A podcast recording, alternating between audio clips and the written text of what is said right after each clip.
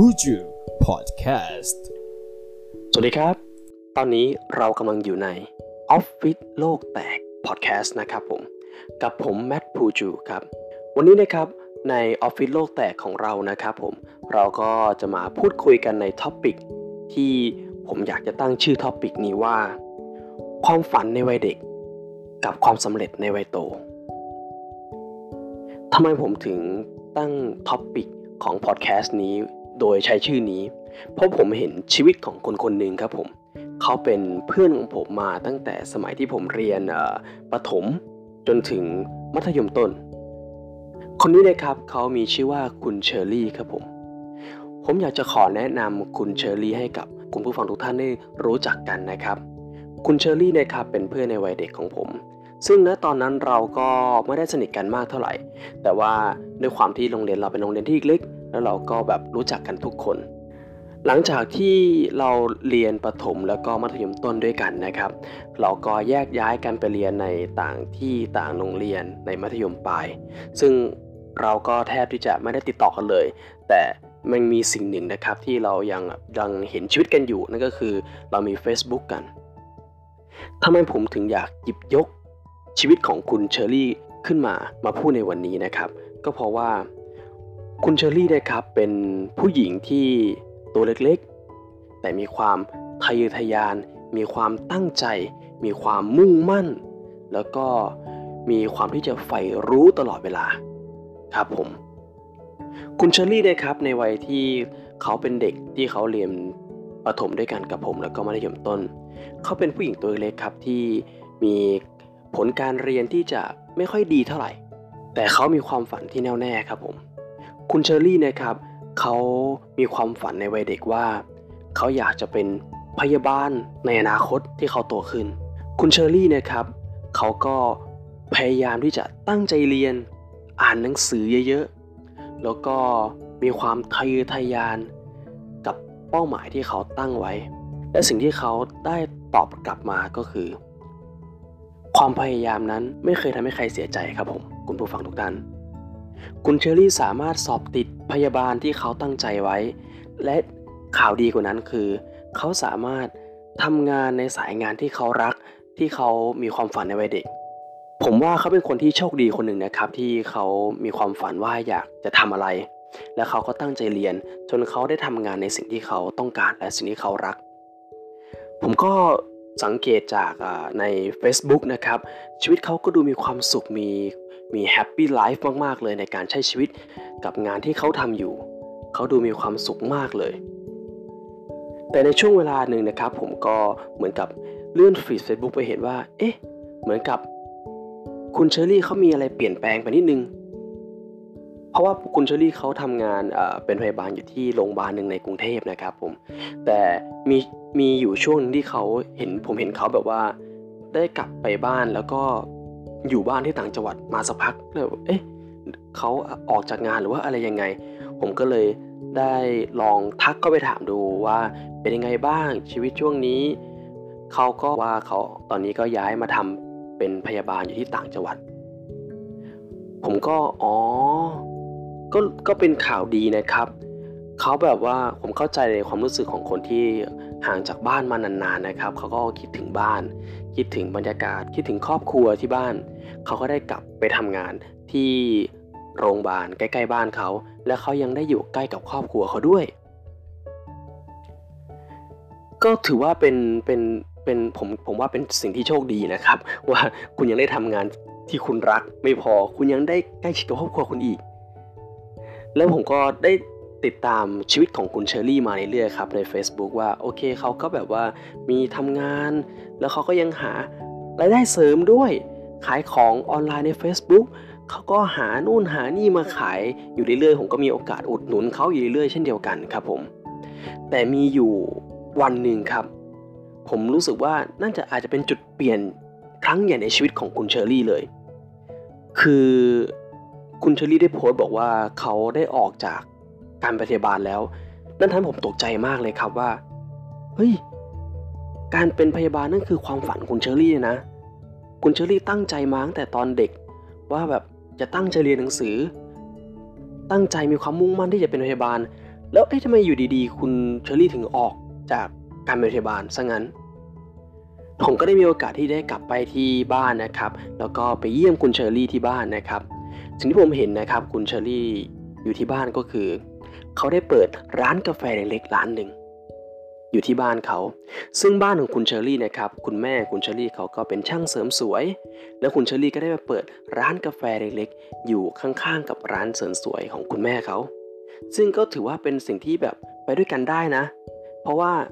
ระหว่างลูกค้าของคุณแม่เขา รอทำผม รอเสริมสวย ก็มานั่งกินกาแฟชิวๆที่ร้านคุณเชอรี่ได้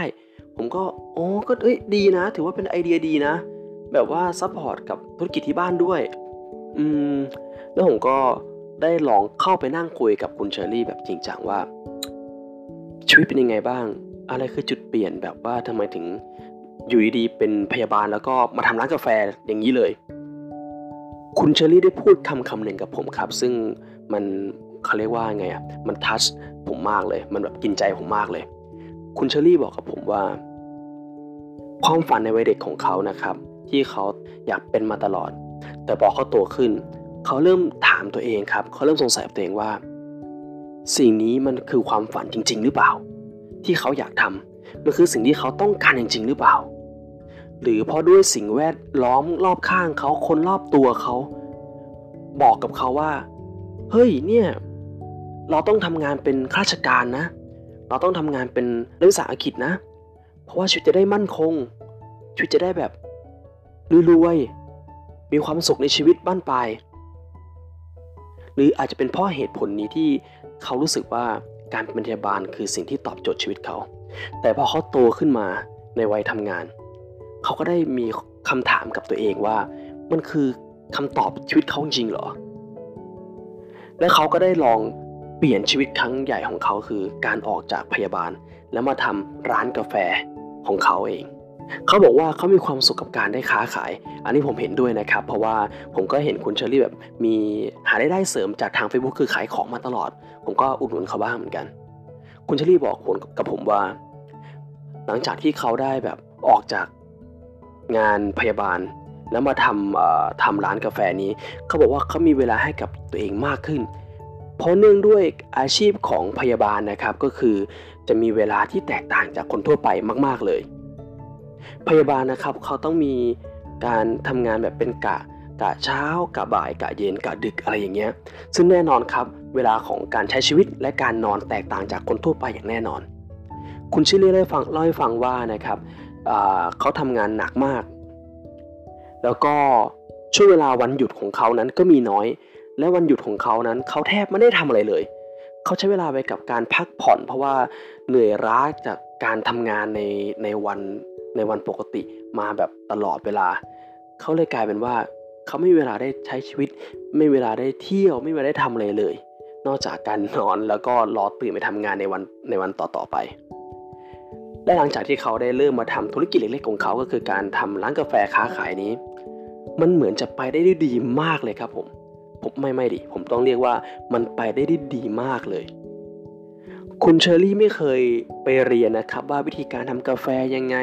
การทำอาหารการทำขนม เขาเรียนรู้ด้วยตัวเองจาก YouTube ทั้งนั้นเลย และปัจจุบันครับผมคุณผู้ฟัง ผมได้มีโอกาสกลับไปเยี่ยมร้านคุณเชอรี่อีกครั้งหนึ่ง ตอนนี้เขาได้ขยายกิจการของเขา จากเป็นร้านกาแฟเล็กๆ ร้านหนึ่ง ตอนนี้กลายเป็นว่า ร้านใหญ่ขึ้น ขายอาหาร ขายเบเกอรี่ นอกจากนั้นคือแบบแต่ก่อนจะเป็นแค่ร้านหนึ่งล็อกตอนนี้กลายเป็นร้าน3ล็อก และยังมีชั้น 2 อีกที่เป็นคาเฟ่สำหรับกาแฟข้างล่างเป็นร้านอาหารแบบเต็มตัว และนี่นะครับก็คือสิ่งที่ทำให้ผมเห็นว่า ความตั้งใจแล้วก็ความทะเยอทะยานของเชอรี่นั้น ไม่เคยหยุดนิ่งเลย เขาเป็นคนที่ใฝ่รู้ใฝ่เรียนอยู่ตลอดเวลา แล้วเขามีความตั้งใจในการทำทุกสิ่งที่เขาที่เขาอยากทำและเขาทำออกมามันได้ดีมากด้วย และมีสิ่งหนึ่งครับผมสิ่งที่คุณเชอรี่บอกกับผมและผมรู้สึกว่าสิ่งนี้มันมันมันค่อนข้างที่จะเป็นเป็นเรื่องที่ทัชผมมากเลย เขาบอกผมว่า เขาไม่แน่ใจว่าความฝันในวัยเด็ก กับสิ่งที่โตขึ้นมา มันคือสิ่งเดียวกันไหม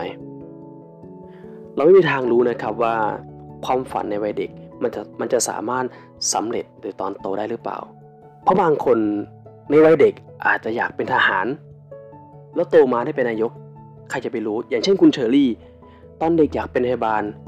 แล้วก็โตมาได้เป็นเจ้าของกิจการในสิ่งนี้นะครับ ก็เลยเป็นที่มาของคำว่า ความฝันในวัยเด็ก กับความสำเร็จในวัยโต สิ่งนี้นะครับถือว่าเป็นอีกหนึ่งมุมมองนะครับ ที่ผมอยากจะเอามาแชร์ให้กับคุณผู้ฟังได้ฟังนะครับว่า บางทีนะครับเราไม่มีทางรู้นะครับว่าสิ่งที่เราอยากทำจริง ๆ ความฝันในวัยเด็กนั้น มันจะเป็นสิ่งที่ทำให้เราเป็นความสำเร็จในวัยโตของน้องหรือเปล่า แต่ให้เราถามตัวเองณปัจจุบันนะครับว่า ณปัจจุบันเนี้ยเรามีความสุขกับอะไร เราชอบทำอะไร แน่นอนครับ ถ้าเราทำในสิ่งที่เราชอบ เราทำในสิ่งที่เรารัก มันต้องเกิดผลดีอย่างแน่นอนเหมือนกับคุณเชอรี่ ที่เขาทำอยู่ปัจจุบัน ออฟฟิศโลกแตกพอดแคสต์ครั้งนี้นะครับ ผมก็หวังว่าพอดแคสต์นี้นะครับ ก็จะเป็นเรื่องราวดีๆ ที่สร้างกำลังใจแล้วก็แรงบันดาลใจให้กับคุณผู้ฟังทุกๆ ท่าน และเกิดผลดีให้กับคุณผู้ฟังทุกๆ ท่านด้วยนะครับ ถ้าเผื่อคุณผู้ฟังชอบพอดแคสต์นี้ ก็อย่าลืมที่จะคอมเมนต์เพื่อเป็นกำลังใจผมด้วยนะครับผม และอย่าลืมนะครับว่า ความฝันในวัยเด็ก อาจจะไม่ใช่ความสำเร็จในวัยโตก็ได้ ผมแมทพูจูขอบคุณมากครับ สวัสดีครับ